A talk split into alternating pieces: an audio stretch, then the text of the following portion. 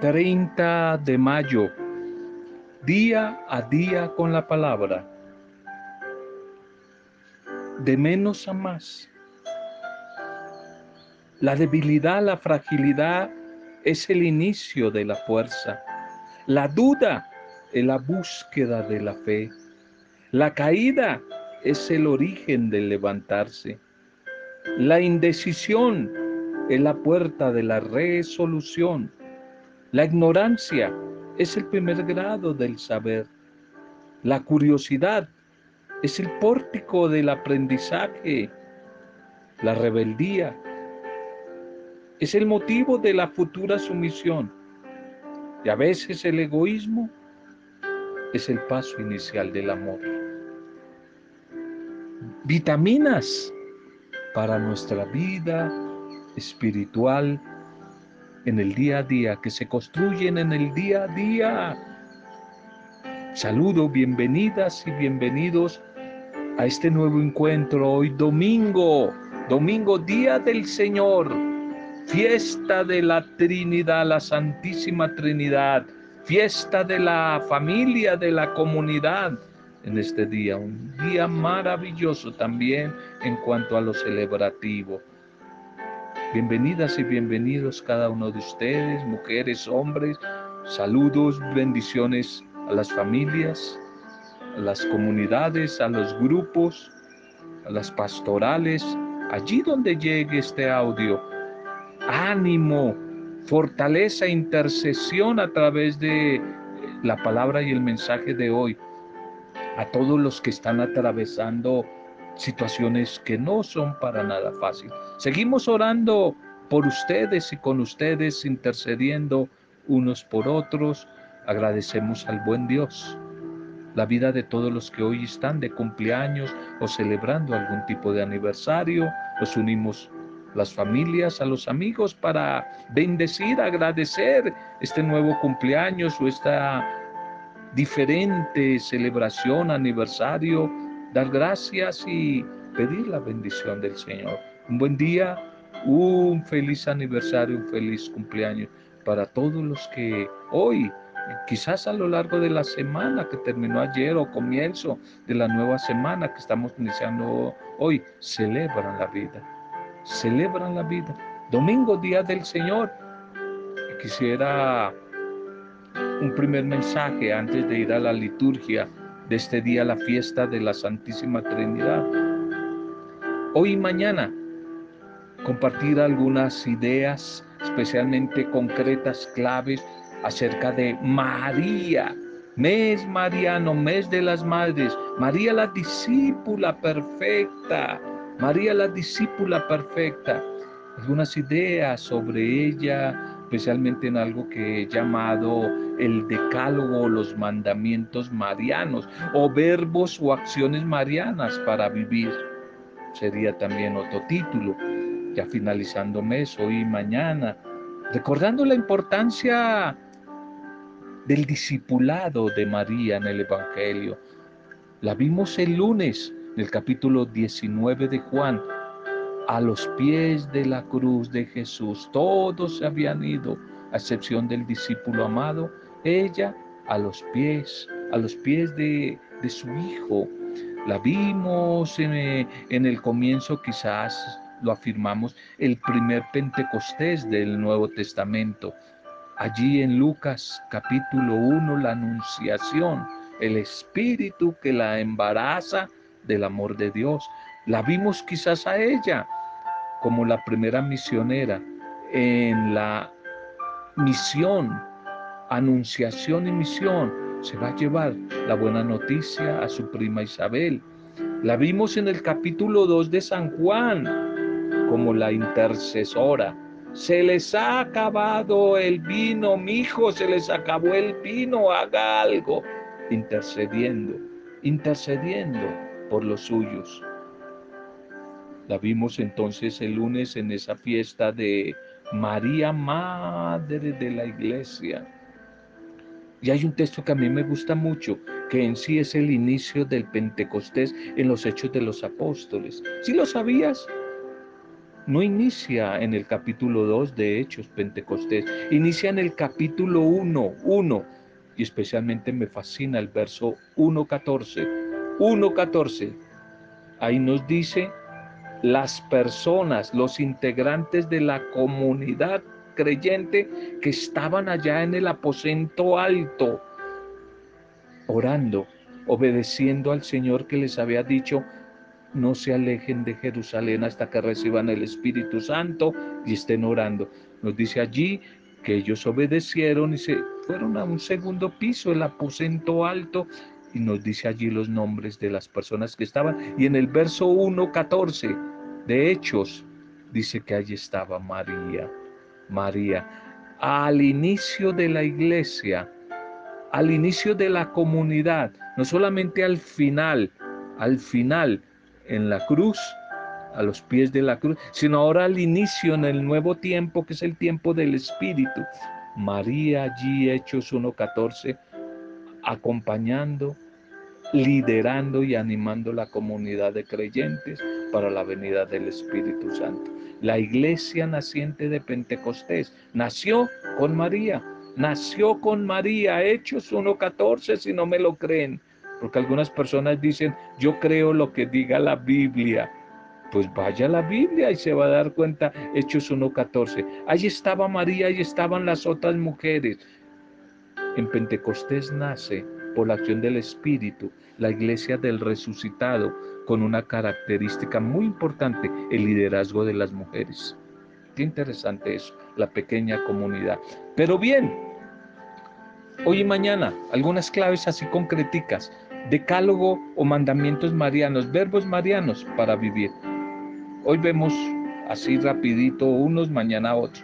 Primero, María, la mujer del Espíritu, es la mujer de la disponibilidad, disponibilidad. El Espíritu nos hace dispuestos y disponibles ya, ya, como María. Ante la presencia del Espíritu, no entiendo, pero que se haga conforme a la voluntad del Señor. Cuentas conmigo. Hoy diríamos, como dicen los muchachos, para la que sea, para la que sea. María es una mujer que por la acción de Pentecostés del Espíritu siempre está disponible. Pero ¿disponible para qué? ¿Para qué? ¿Disponible para qué? Para escuchar la voz del Señor, para creer en su palabra, para hacer la misión, para compartirla con los demás. ¿Disponible para qué? Para hacer que esa palabra de Dios se haga servicio a los demás. Verbos marianos para vivir, decálogo mariano, mandamientos marianos. Primero, la disponibilidad. Segundo, la humildad. La humildad, el humus, humus en latín, que es la tierra buena, dócil para sembrar, porque va a dar fruto. Eso es la humildad. María, a través del Espíritu, es la mujer de la tierra buena, de la tierra abonada, que por eso da fruto. La humildad, es una mujer humilde, sencilla, joven campesina. Me lo escuché repetir muchas veces: la joven campesina de Nazaret es la mujer de la humildad. Cómo necesitamos mujeres y hombres creyentes, discípulas, discípulos, misioneros humildes.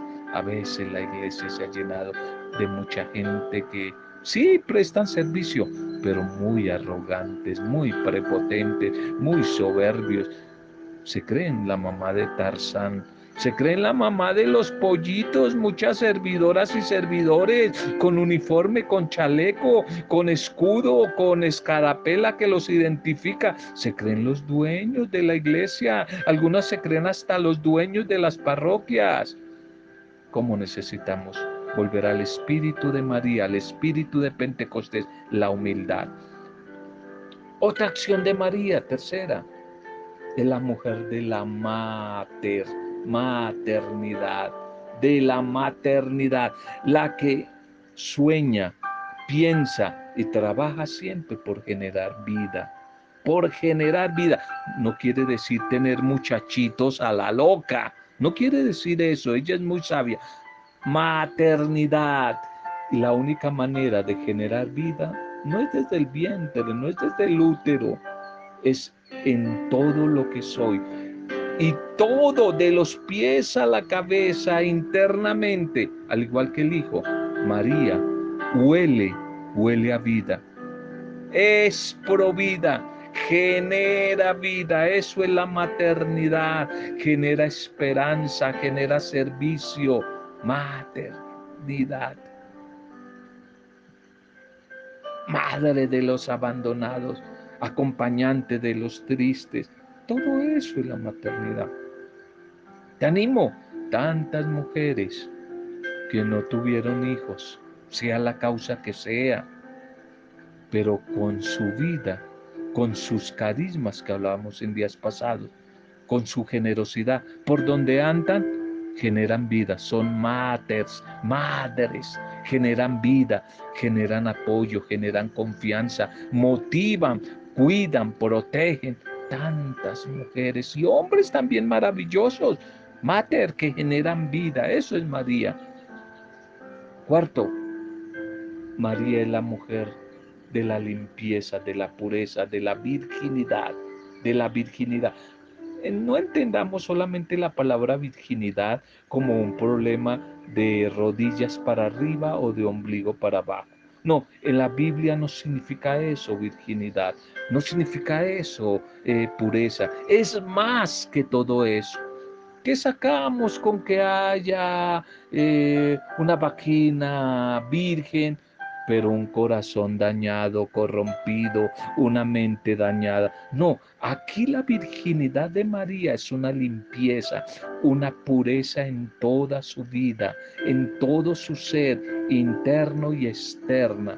Es la mujer de la pureza, es la mujer de la santidad, es la mujer de la transparencia, de la honestidad.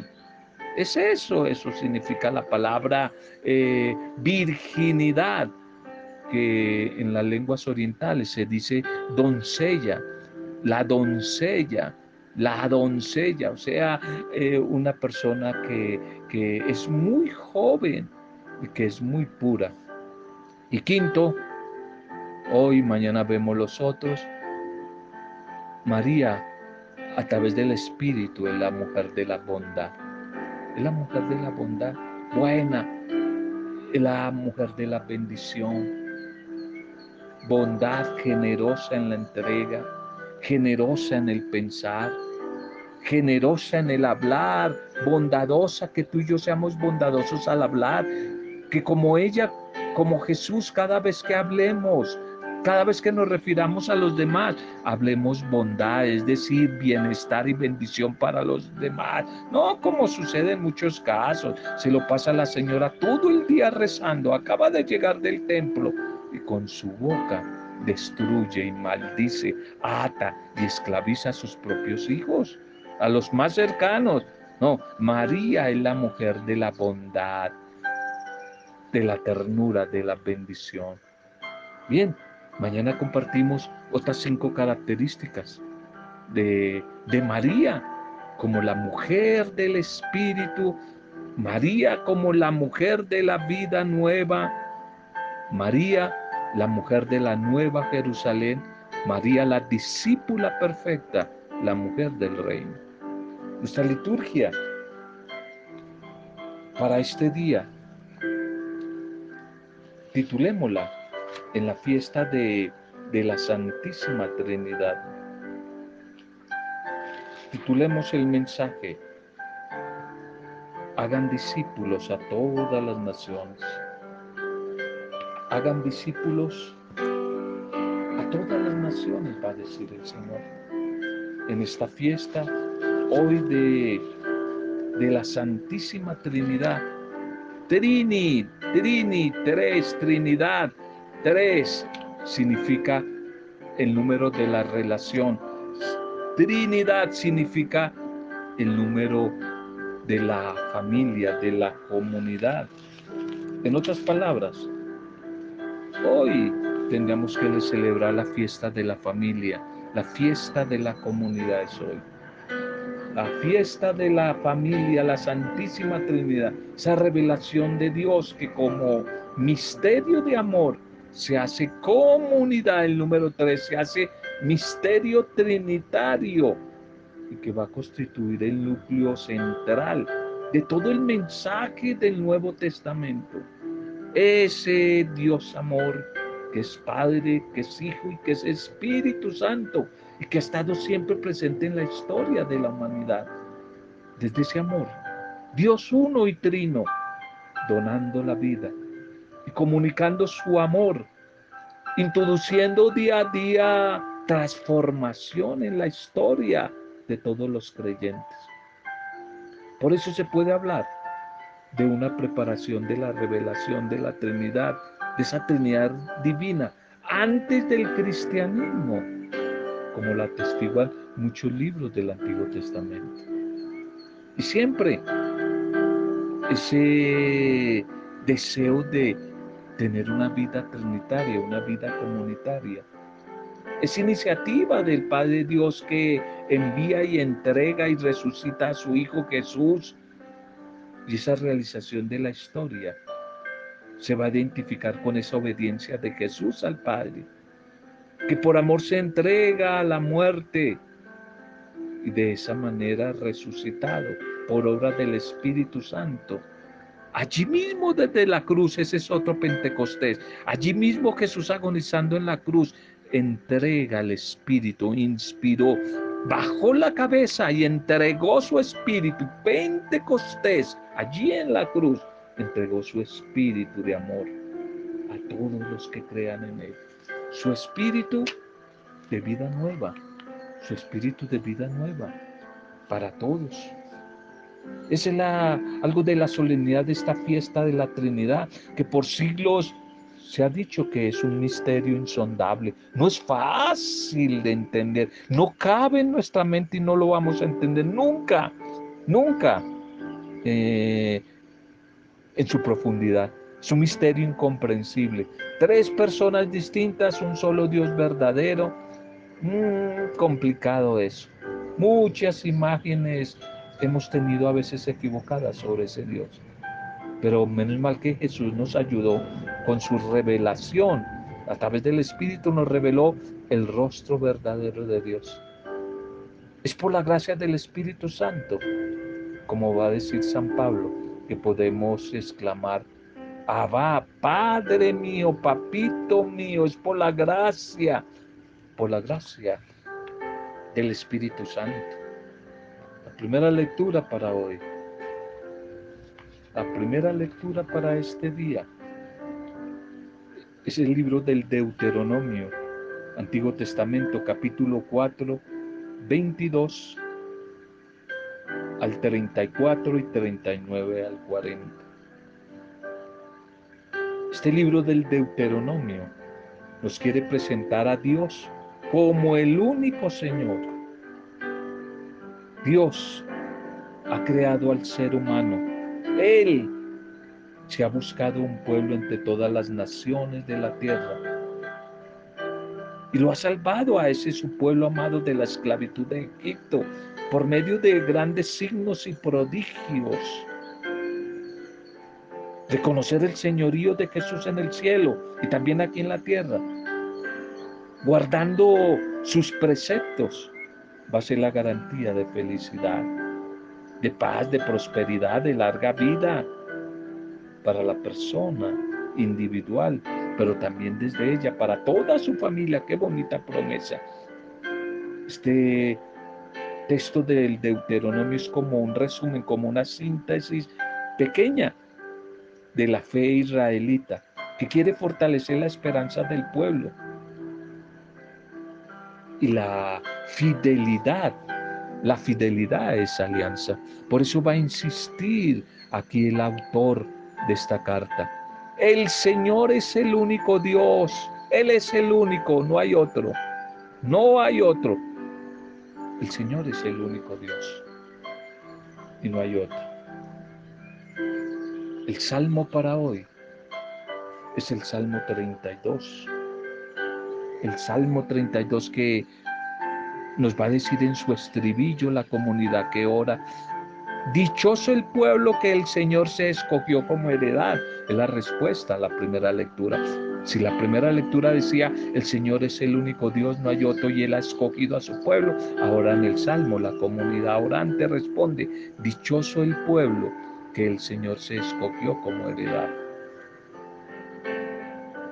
Quizás algunas características de la oración de esta comunidad, de Dios que se manifiesta a esta comunidad, es sinceridad, lealtad, justicia, ay, derecho, misericordia, bondad. La palabra de Dios es creadora de vida, como lo hablábamos ahora en María. Sus ojos, los de Dios, siempre están puestos en sus hijos para salvarlos de la muerte y de la esclavitud. El pueblo que cree, confía y espera y aguarda la misericordia del Señor con actitud de confianza, no va a quedar defraudado, no va a quedar con las manos vacías. La segunda lectura para hoy es de Pablo a la comunidad de Roma. Romanos capítulo ocho, catorce, diecisiete. Romanos ocho, catorce, diecisiete. El espíritu de hijos adoptivos nos hace gritar. El espíritu de hijos adoptivos nos hace gritar. Abba, Abba, papito, padre. Eso nos va a decir San Pablo. Que también en esta carta quiere hacer como un resumen, un resumen vital, una síntesis como teológica de este gran evangelizador cristiano. Pablo invita a esta comunidad a vivir el espíritu de hijos adoptivos que declaran a Dios nada más ni nada menos que como padre, papito, abba, padrecito mío, a través de una relación de intimidad y de confianza. Esta experiencia que vive Pablo y que quiere transmitir a la comunidad de Roma es producida solamente en el creyente por Pentecostés, es decir, por la acción del Espíritu Santo, por el dinamismo creador y vivificador de ese Espíritu, que todos, tú y yo, nos hacemos herederos de las promesas de Dios y de esta manera participando de la experiencia pascual de Jesús, su muerte, pero también, no lo olvides, su resurrección, su resurrección. Todos los pasajes de la liturgia de este día eh, son leídos como en un hilo conductor común. La unidad, unicidad, la unidad, la comunidad, la coinonía divina, trinitaria. Y a ejemplo de ellos, nosotros necesitamos tener en la iglesia relaciones trinitarias como las que tiene el Padre, el Hijo y el Espíritu. Se afirma que la unidad en la diversidad es la que verdaderamente trae bendición. Ser capaces de construir juntos desde la diversidad, no desde la uniformidad. Dios no es un ser aislado, encerrado en sí mismo, solitario y autoritario. Tampoco son tres dioses como algunos han entendido, tres dioses en guerra, en competencia, en rivalidad entre ellos o dominación del uno sobre el otro. No, un solo Dios es un Dios desde la diversidad, unidad, pero también personalidad. Tres personas diferentes con tres misiones distintas, pero complementarias y una misma naturaleza. Una misma naturaleza. El Evangelio para hoy, Mateo veintiocho, dieciséis al veinte. Mateo veintiocho, dieciséis al veinte. El envío misionero, la gran comisión. Bautícenlos a todos en el nombre del Padre, en el nombre del Hijo y en el nombre, en el nombre del Espíritu Santo. El envío misionero del Señor a todos sus discípulos y discípulas. Tal vez si nuestra experiencia de Dios fuera más seria, fuera fuerte, fuera madura, no fuera tan emocional, tan dogmática, nos edificaríamos más en Él, como hijos suyos, como hijos amados, y toda nuestra vida se convertiría en un ser testigos de ese evangelio vivo, y daríamos ante el mundo y ante la sociedad un testimonio más creíble, que ahí es donde está el problema, y muchas veces lo hemos dicho.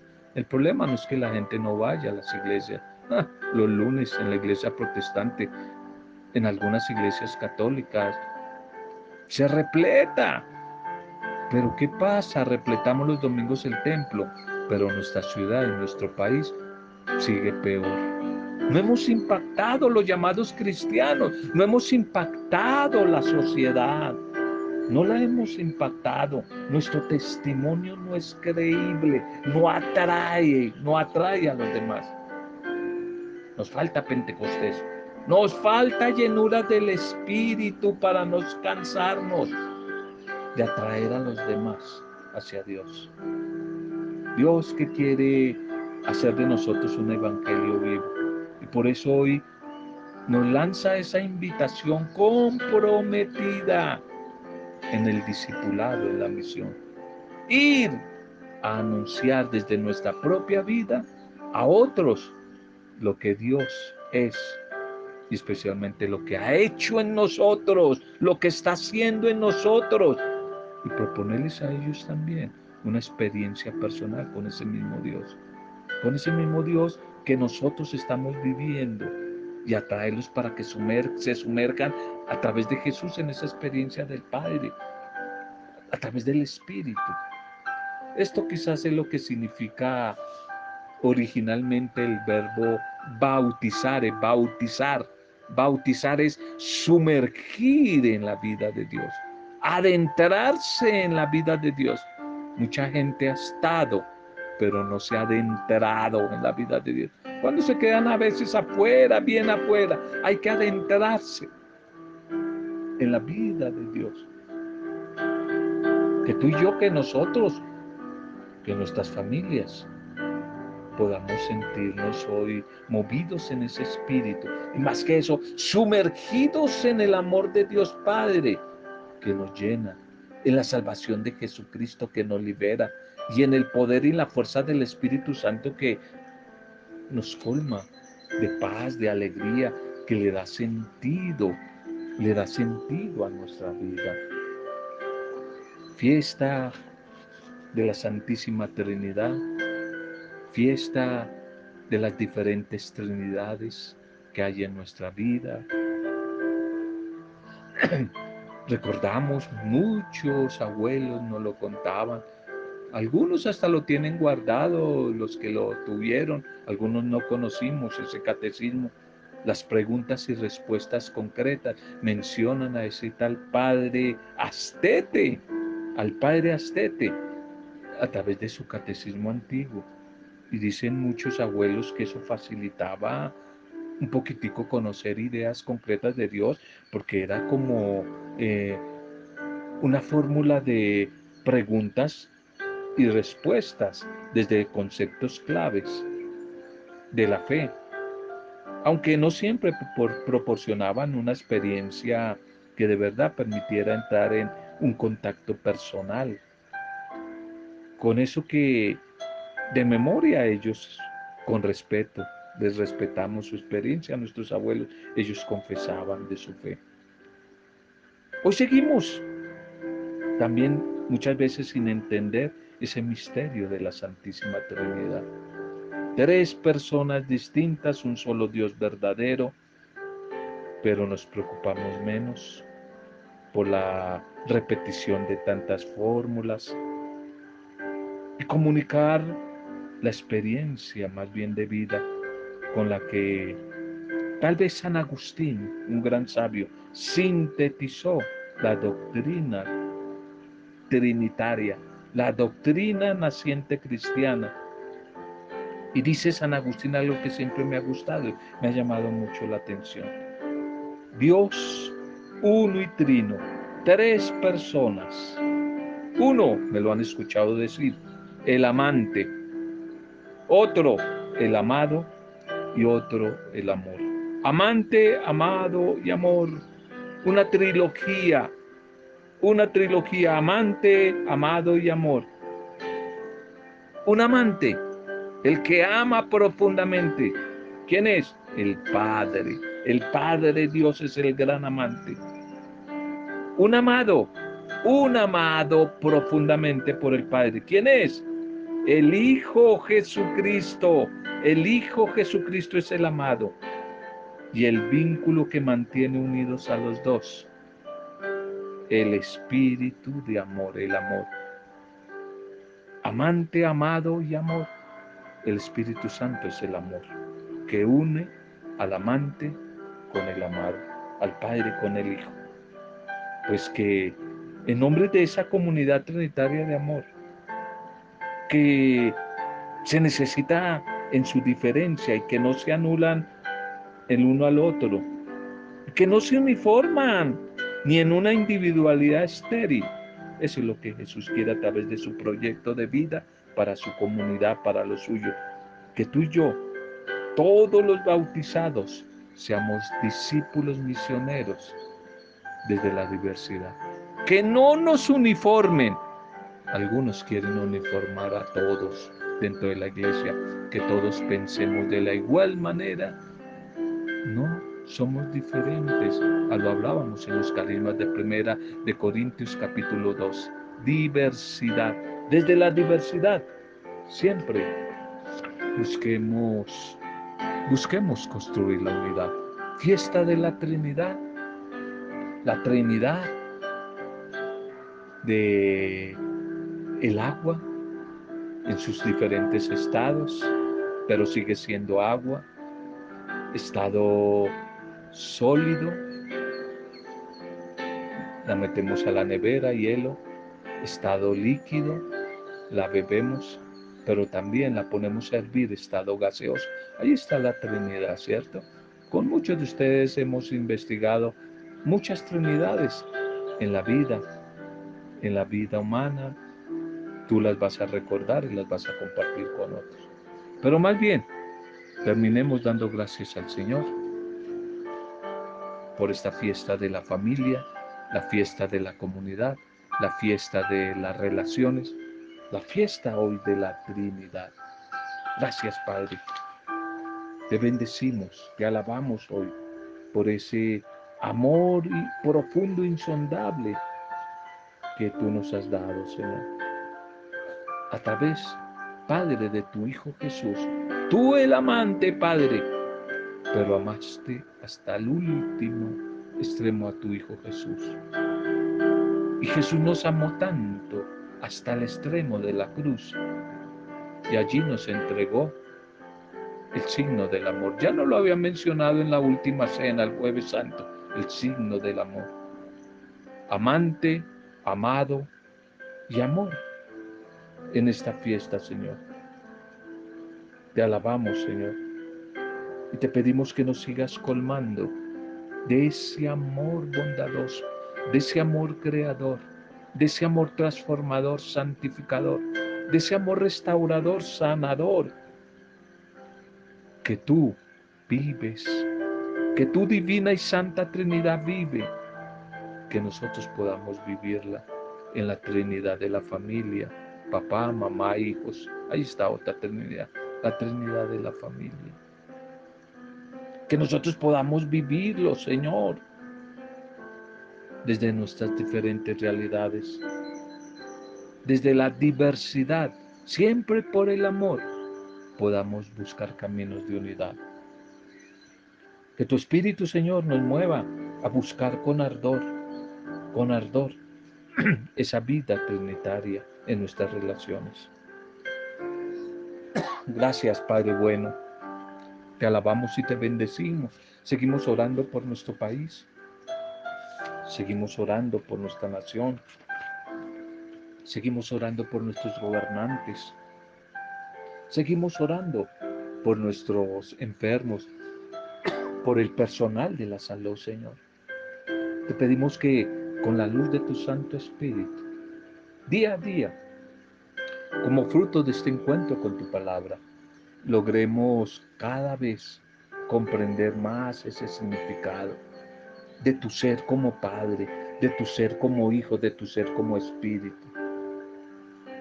Personas que como comunidad perfecta desde el amor nos mueven, nos reflejan, es el modelo verdadero de sentido, de los valores básicos de nuestra existencia humana, siempre basados en el amor y desde ahí en la búsqueda de la unidad desde la diversidad.